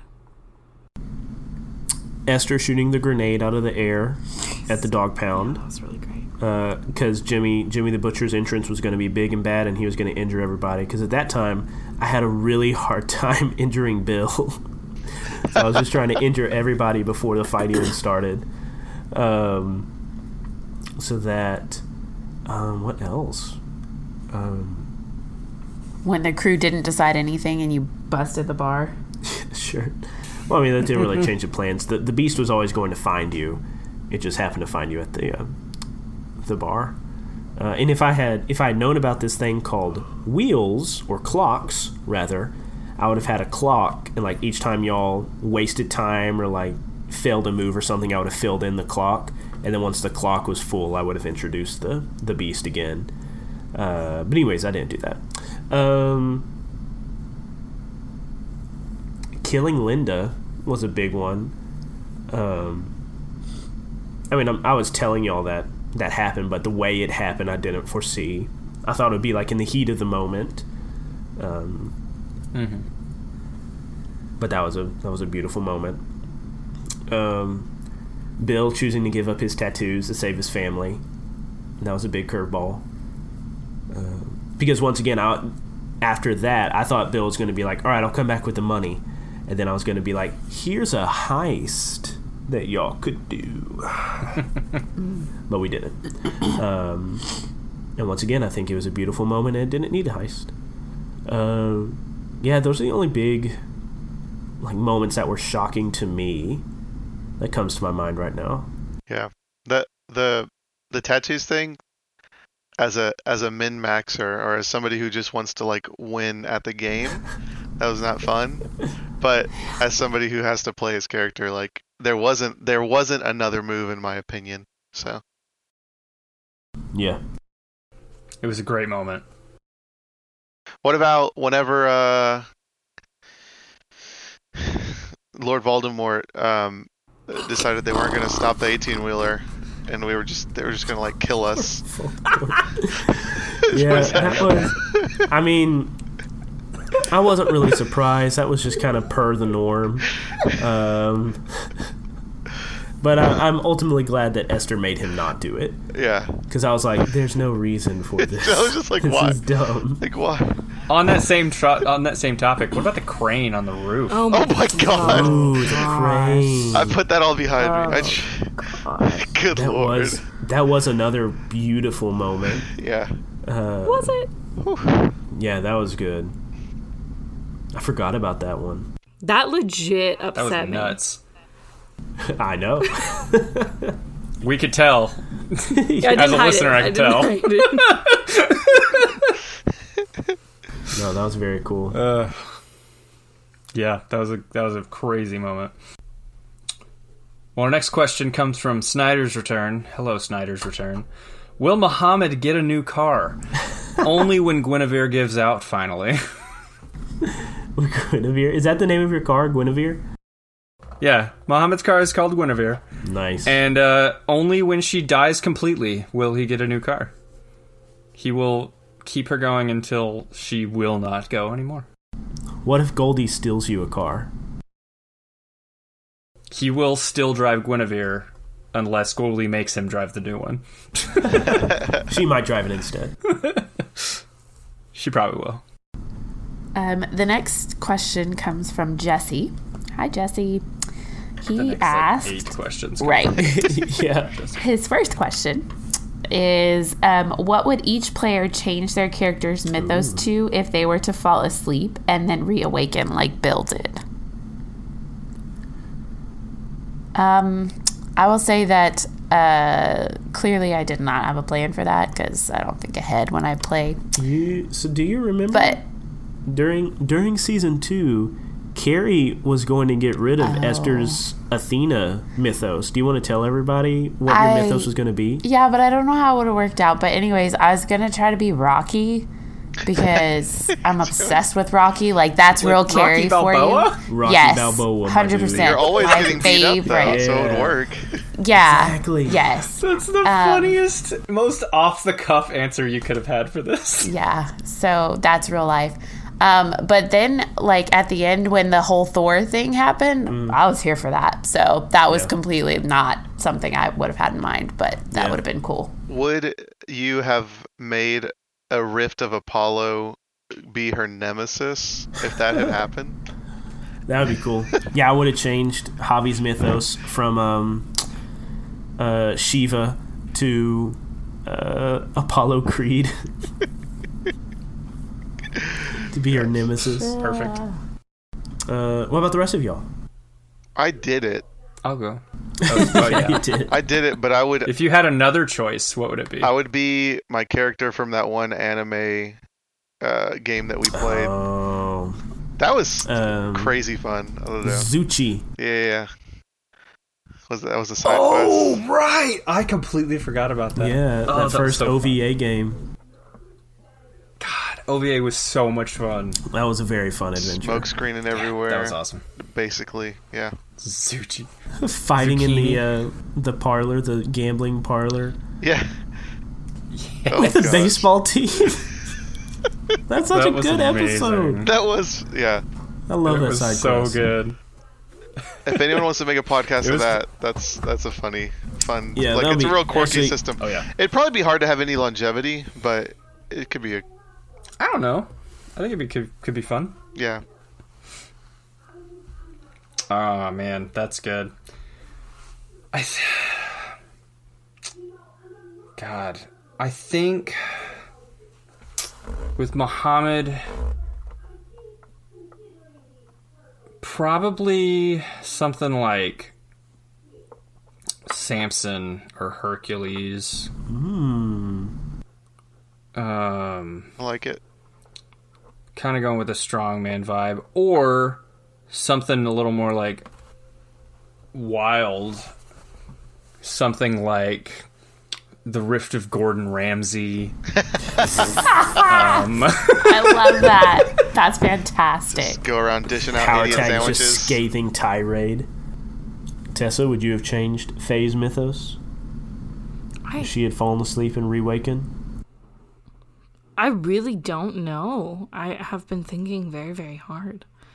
Um, I mean, like everyone I keep, I, everyone I keep thinking of is very similar to Faye. Like I was thinking of Rapunzel or Anna from Frozen, or and like it's kind of the same vibe, just different powers. Um, but I I don't know. It could be also fun to do a rift of Miss Marvel.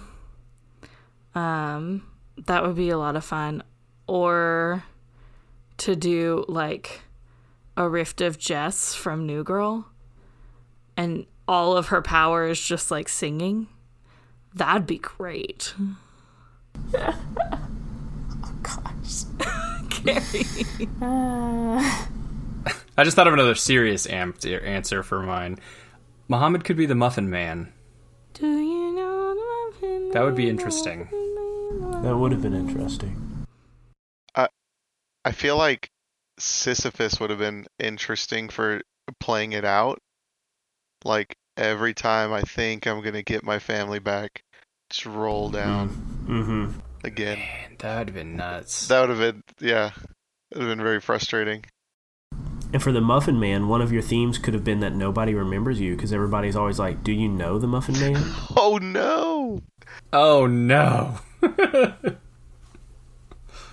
Actually, it could be that everybody remembers me because yes, I know the Muffin Man. oh, you're mm-hmm. right. Mm-hmm. Or you could have some power where you alter people's memory of you. Like some people remember you, some people don't. Ooh, that's good. That's good. And it could be it could be my muffins. My muffins have a mind altering drug in them. Yeah. Ooh, yeah. there you go. There's a, there's a character idea for free listeners. The Rift of the Muffin Man. That's a pretty dope idea. It's pretty neat. I like it.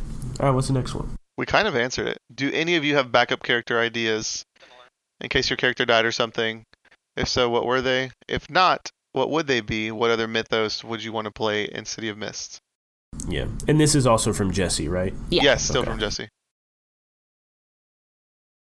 I would play a recovering alcoholic who was the Rift of Bacchus because I think that would be really interesting. Yeah. That would be a very good way to play between your mythos and your logos. God. I'll say that again. To play between your mythos and your logos. I early on talked about um, because when we started, I was we were watching iZombie, and mm. so I had talked about doing like some kind of Liv Moore mm-hmm. thing. Which, funnily enough, you, did, did. play that character. I did play Yeah, that character. Off mic. Yeah, I don't think I did it well, so I'm glad that I didn't. It was, it was just for fun. but did anyways, you have fun? I yeah, I then had you fun. did it That well. was a fun but little but session. yeah, Yeah. the neat thing about that is like you know if you've seen iZombie, she eats the brains and takes on that personality, and so that was fun to try to play. Yeah, um, because every session, Carrie would eat a different brain a different and brain be a and different like, person. Yeah, like she would change the game and have like different was really tags connected to that brain, but then she would change like how she role played. yeah. It, it was cool. I like that character. Mm-hmm. it's tricky though. I, I liked the old man brain the best. that one was, was really gonna funny. Was that your last brain? probably. I think that was the last I think it had. was. Um, Carrie, that was also at a point when you were towards I think you were in like your third trimester because for most of the session you were in the recliner like feet up because your feet were swollen and like Yeah. stuff like on your belly. Like that's what was holding Yeah. your place. play had, you had your dice tray on your stomach. I remember that. I completely remember that. That was so funny. That feels like so long ago. hmm Two years ago. Uh, David, you should be able to answer this next one. Still from Jesse. If you were for David, if you were a player in your own game or another City of Mist game, what would you play? Um, yeah, that one's interesting. No, so I totally know what character I would play. I would play the uh, boy Kai from the. Um, oh shoot! It's the fairy tale that Frozen is based off of by Hans Christian Andersen. Um, The- I think the Ice Winter Queen? Witch or the Ice Queen. The Ice Queen, something like that. But anyways, he so Kai's whole thing is he gets a mirror shard that was made by these demons, and the demons were like, "We want to make a mirror where everybody sees the worst things in themselves and others." And we shatter it and throw it in everybody's eyes, and so he gets it in his eye, and so he like turns into this awful person because he sees everybody's faults. Um, so I would have played a rift of him, and one, he would have had a bastion mythos of like because as he gets colder and colder, his body actually gets colder and colder, and he stops feeling. Uh, so he would have been like an ice hard body where he just like you could break his arm and he wouldn't feel it. Um, he would just keep going. That's awesome. And then also, of course, his eyes would have allowed him to see the fault in everything. Like that brick wall, if you punch it right here, it'll collapse. Um, or this person thinks this about themselves. We should exploit that. Um, he would have been very Karnak from Marvel's Inhumans, um, but less like martial arts fighting stuff. Um, I, I never really thought up a logos for him though. I thought about him being a writer, and like he can never finish his book because all he can see is the fault in his own writing. Um, or like a like a photographer and like he takes pictures and like they're these beautiful things, but all he can see is the flaws in it. Um, something something really like good. that. But yeah, a rift of Kai from the Winter Queen, the Frozen Queen, something like that. Also from Jesse, who was your favorite character to appear in the show? I say this for everybody. Oh yeah, Alec Baldwin. Those one-dimensional honestly, that's a good answer. I, Amy Maldehyde. Linda's Linda's neighbor, the old lady. that Carrie NPC, That was great. the pie lady. That was so good. That was fun. Hmm. I had forgotten about that. I loved that character so much. I again this goes back to like what we were watching when we started misconceptions but i was really into castle which is a phenomenal show. Um, and so having javi uh, in as my like person throughout the show and stuff i really enjoyed that. And i'm always picturing javi from castle when he's on screen. Javi's great. Um, I don't, I don't know. There were lots of characters that It's came Woodard. to mind. I mean, It's, your fictional husband. come on now right. Well, I mean, that was of course the first one that came to mind, but that was that was too predictable. So I wanted to, you know, like switch it up a bit.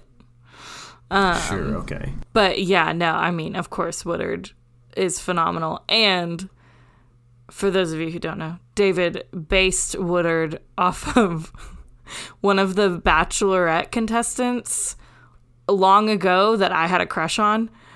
And so, like, I. Woodard, Woodard has been my guy. I didn't know that. Yep.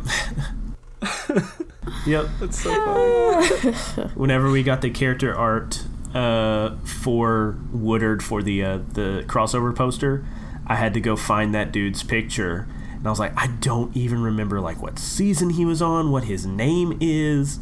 So it was a deep dive into Bachelor history to find that dude's picture to send it to him. He's a beautiful human being. Amazing. But yeah, no, I I mean Woodard is great. I also just I loved the um like I, I of course loved Lynn, despite my actions. Um, and Despite how I loved him so much, I killed him. Oh. um, and I loved Deacon too. Like Deacon was my bud at the beginning, and then that just kind of like didn't stay on that path. But Deacon, Deacon was good people that I was like, do I trust that you are actually good people? no, he was he was definitely going to be a good person, but he was going to be corrupted by bad people. Sure. That was always going to be Deacon's story. Like he he he was a good person, but he was uh not not like romantically attracted to Pip Hamill, but he loved Pip Hamill. He loved the idea of Pip Hamill, like a powerful a powerful man, uh, a commanding presence. You know, things that Deacon never was. Uh, Wow. what's the next question? Uh, something something. Wada wada Probably wada. from It's- Jesse. Tell us the rift of Every everyone. yeah, every Oh my god. every mythos, every ri- yeah. We don't. Let's let's do it like this. You tell me an NPC, and I'll tell you the rift. Lynn, Hobby. Okay. Javi was Shiva. Lynn was the doppelganger. Ooh. Miss Minnie. Miss Minnie was Mimir. Pedro, Pedro was not a rift. He was a sleeper. Deja. Deja was. Uh, He I has to actually pull had out to the do. book. woo woo. I had to do a lot was of research. To, you know what, Deja? Going back to that one question, I was like, "What mythos did you like adapting into an NPC?" I really enjoy making Deja. Mm, she was cool. Uh, I didn't even know she was a rift. Once I figured out It was a very short. Sure. her That rift lasso. was, She had that lasso of truth. yeah, she was. Some people thought she was um, Wonder Woman. Wonder Woman. She was not. Jeremiah, Divinia, Deja. She is the mythos of Virupaksa. Virupaksa from Indian mythology. Uh, they are all about justice and hunting. And they hunt with their Interesting. uh, their pasha, which is what their lasso was. And they also have something called the divine sight, and that was what that giant ball was. So she could send the divine sight into like technology or anything to have it find who she was looking for. Interesting. And that's why Linda hired her to find Paul St. George. Oh. Was James a rift? James was a sleeper. Dr. Jacoby? Dr. Jacoby was a rift of Dr. Moreau from the Island of Dr. Moreau, the novel. Gotcha. Carmine Giuseppe.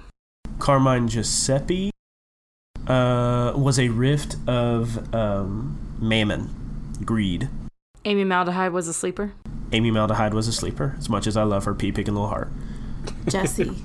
Jesse uh, was a rift of the girl with the dragon tattoo, and I used it very liberally. I love that series. Who's Jesse?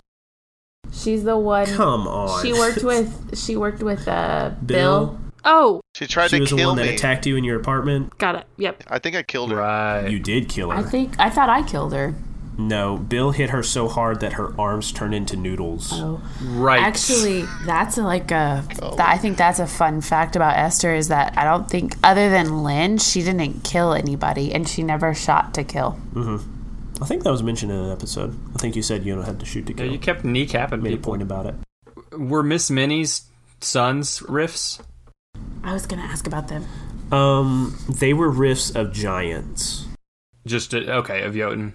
Okay. just giants, just like yeah, Jotuns or Jotans. I thought however maybe it was the uh, Three Stooges. Three Stooges. I mean that would have worked.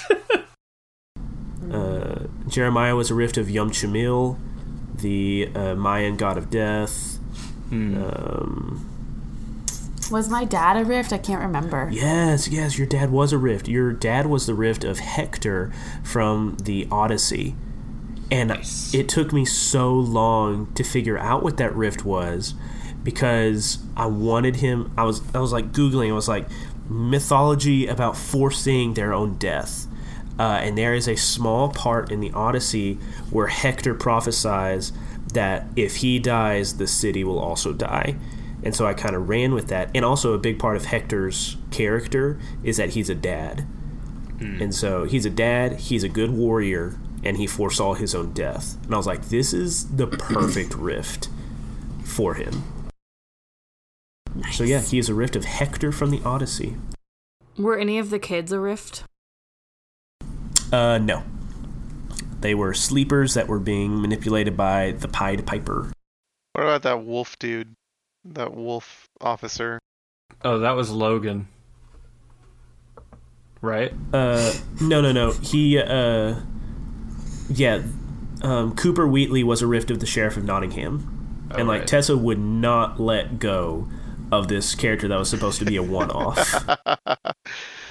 but it was connected to her mythos, so. Yeah, I mean, we talked about him late into the game. He was very sus. Is there anyone you can think of, David, that we're missing? Some cool rifts that you cooked up. I don't think so. The um, the Beast was inspired by artwork from the game Evolve. Who was the one that we fought that was all like on fire? The one that Muhammad and Woodard killed? Uh, Jimmy the Butcher. Was that Jimmy? Okay. Yeah, he he did not have a rift.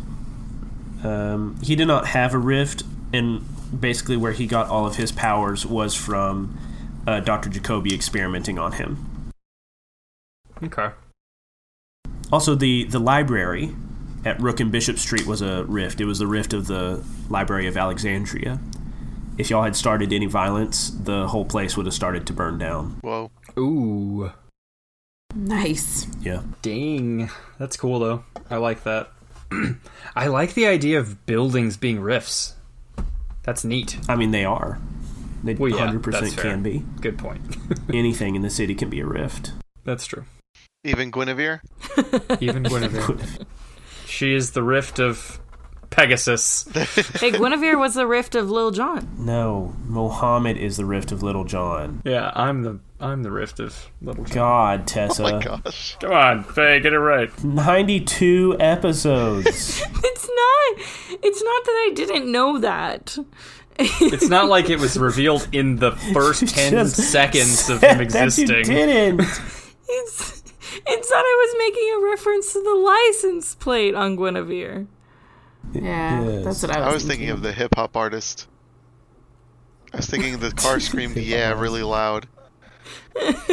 Yeah. Every time it backfired, it was it's selling. It's screaming. Yeah. All right. Uh, Okay. And if if Jesse, if you can think of any that we didn't get to, you can tweet at the show, and we'll hit you back. Yes. Yep. Seriously. Tweeted the show or put it in the the Discord. Message us and we'll answer. Because we can't remember. It's four years of thinking back right now. Yeah. Lots of people. Lots of rifts. Uh, There's a lot. yeah. Next question. Uh, yeah. What's next? Uh, next question comes to us from Shepherd Moonbear. Hi, Shepherd. Um, in the first few episodes, y'all talked about the theme songs for characters. Um, would you say they have changed or stayed the same? If they changed, what would they be now? Who remembers what what songs we picked? Because Bill I was sure Highway don't. to Hell. I do. Yeah. Bill was Highway to Hell. Do you remember what you were, Faye? Absolutely not. Faye, you were a Michael Jackson song about uh, healing the world. Earth. Uh, yes. And Esther, you were, um, I think I- you were super chick. Rock what you got. Yeah. And Rin was the theme song of Chuck.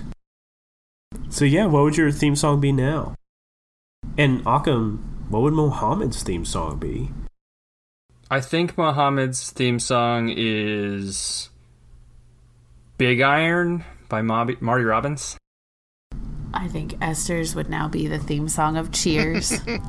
Sometimes you want to go where everybody knows your name. Dun, dun, dun, dun. Especially And now that she's always wanted. glad you came. Uh, Tessa, you go. Ah, I was really All hoping right, I got gonna it. go. There's a lady who's sure all that glitters is gold, and she's buying a stairway to heaven. Good choice. Good song. Yeah. I- it would not be that same song. I can guarantee that. Could could I posit one to you, Tessa? Please, God, do. Yeah. Good for You by Olivia Rodriguez. Yes. Specifically, the "Good for You" uh, Paramore mashup. Oh. Yeah. Yeah. I accept that. yeah. Yeah. A good Olivia Rodriguez, uh, Rodrigo, not Oh, is that Rodriguez? just uh, pretty much her sour album was Faye at the end. She's got good stuff. Go- she got good stuff. Next question from Tavos. Is that how you say his name? Mm-hmm. Um, is Logan being named Logan a shout out to the early episodes of season one where you discussed slash talked about your childhood nemesis slash former acquaintance Logan? Not discussed, dissed. Yes. One hundred percent. Logan is named after our arch nemesis Logan. Oh wow. Oh gosh. I still don't know if we're talking about the same person. It's but I think Dude. I know who We have purported about. him to be way worse dude. than he is. So I, it might- there's it's no probably- doubt in my mind that he's a flat earther now, based on what, I my remember you knowledge guys of him as a talking about him in my first episode on the show. I'm pretty sure. Did- that is what it happened. yeah. I'm pretty sure. Twenty-four episodes always- in, we're I still always brought him up. this dude. You did like every You know what? episode. Logan is definitely somewhere taking ivermectin Iver- right now. Ivermectin. What? ivermectin. Oh no. Oh, oh no. Oh. The FDA That tells me everything I ever needed to know about him. Oh, oh gosh. Oh my gosh. So yes, we we started it like we ended it, folks. Logan, you Listen, still Logan. suck. I don't even know you. Oh, All right. The next question is from Waddle Squad. What was Javi's mythos, which we answered? It was Shiva. And what about it was so dangerous that he had to be mind wiped to stop him from going on a rampage against Carmine? Yeah, well, Shiva's whole thing is uh, she is the destroyer of evil. Um, and once fully awakened, Javi would destroy it. And in fact, in uh, Morty's letter, he talked about how uh, Javi can't stand injustice, he hates it. Um, and so when they were working for Carmine Giuseppe, Carmine Giuseppe was making them think what they were doing was the right thing. It was noble. It was good. And then once they found out that they were just killing people to line his pocketbook with their wealth, Javi snapped, and like you, it mechanically, one of his themes cracked all the way, and he gained another one, and he was very close to becoming an avatar. Uh, and at that point, he would have gone straight up to Carmine Giuseppe and killed him because greed is evil, um, or at least the greed that Carmine Giuseppe was manifesting as. Um, so yeah, that is why uh, Morty did everything he did to pave the way for Esther to destroy the Cabal and save the city. Nice. Which that was really cool. I like. I really like that part of the story. Finally learning what happened to Morty and his once again tragic history with his friends. It's pretty cool. Did anyone else have like a soft spot for Carmine Giuseppe? Like he wasn't the worst. He wasn't a good guy, but he he was chaotic neutral. No. Oh, he's definitely chaotic neutral. Well, I don't know. It's because of the he's mob. probably it's, lawful it's like evil. it's like you want to watch stuff about the mob. It's like real good fella esque, You know, Yeah. Fair. Yeah. feels like a wise guy that you just want to laugh at. It's like the it's like when we watched Tiger King and the like most normal one that we were like, hey, like mm-hmm. this guy is kind of like okay. This dude's chill. Was the like drug lord? Yeah, it was the drug lord that Scarface was based off of. So yeah, it was like that. That's what that made me think of. Wow, we went way back in the past. Yeah, do you remember that? Back when we were trying so hard not to get COVID, Y'all still try. we were still so hard. trying. I know we were still trying, but now we have it. Yay. Also, I think I'm running a fever now. Yeah. Yeah, you Yeah, you are should a probably warm. Pop, warm? pop some meds. Get you some ivermectin. Definitely ivermectin. take some meds. I need to go get my ivermectin from Tractor Supply. We're, we also we should we have to say we're joking. We're just kidding. We're joking. do not do this. Please. Get the completely Don't safe vaccine, get ivermectin. please. Get a vaccine. You gotta take the Michael Jordan approach. Oh yeah, stop it. Get some help. Stop it. Get some help. Uh, what's the next question? the, The last, last question. question. Oh. Are we doing this now? Is this a thing? All right, are you reading it? Oh no, you're reading it. Okay, the final question from Waddle Squad. Will the gatekeepers make an appearance in Misconceptions 2, or will they still not exist? I'm not going to spoil what Misconceptions 2 is going to be, No spoiler. but no, the gatekeepers will not be in Misconceptions 2 because Misconceptions 2 is not going to be City of Mist. It will be another powered by the Apocalypse system. I will not reveal what that is. But if you want to know more about Misconceptions 2, you should definitely follow us on Facebook and Twitter because we will be posting about Misconceptions 2 and our big reveal of what it's going to be there. Boom. End Do we of have episode. Do we have anything else? Thank you, listeners. We love you guys. Yeah. This this was a labor of love and sometimes it was not a labor that I love to labor on, but the interaction with the fans is what kept me going through a lot of it. Um, so thank you for being so interested in this nerdy thing we do, uh, and also thank you to Occam for jumping in in the last and helping us finish the show and doing a beautiful job finishing it. Thank you to Jaime for the character of Bill and for forcing me to learn the rules of Misconception or City of Mist uh, so that I could argue back with you. Uh, but also just creating this character that everybody loves. Everybody loves Bill. Uh, and thank you to Tessa and Carrie from being here from from episode one to episode ninety two. Uh, and thanks to everybody for you know believing in a little idea and making it into something that people love to listen to. And thanks to David Thank you for a great story, David. Yeah, Yes. Oh shucks! for dragging us to or dragging most of us to the finish line. Yeah, you still dragged me. I still, I still dragged it. you. I got you there. I still made it. We took a shortcut through the bushes, but I You got only you missed to the 11 finish line. episodes. It's really not bad. Yeah, Yeah. not too bad. Yeah, really. Yeah. All right. Are we- As we go on, What is this? we remember all the good times we, Oh, we all changed. had together. Together. It's it's a graduation. It's gonna be really hard because when he sings this, none of us are gonna be in time. Beautiful. We started with a song. We end with a song. I had to do it. I was sitting here. I was like, "What is that song?" Thank y'all so much for listening. See y'all for Misconceptions 2. Bye. Now you have to say end of end of. Oh, sure, sure. End, of, of Misconceptions. episode. Oh. Carrie? That's what you end it with. That's perfect. Thanks for listening to the Geek Out After the series of Misconceptions. Sorry it was a little late, but COVID and everything put me behind. In fact, this was recorded when I had COVID, and when I said I think I have a fever at the end of this, uh, I was running a fever. I was running in 101 degree uh, temperature fever. So uh, I'm all better now. It, it all works out. We're all better. Get vaccinated, wash your hands, cover your mouths.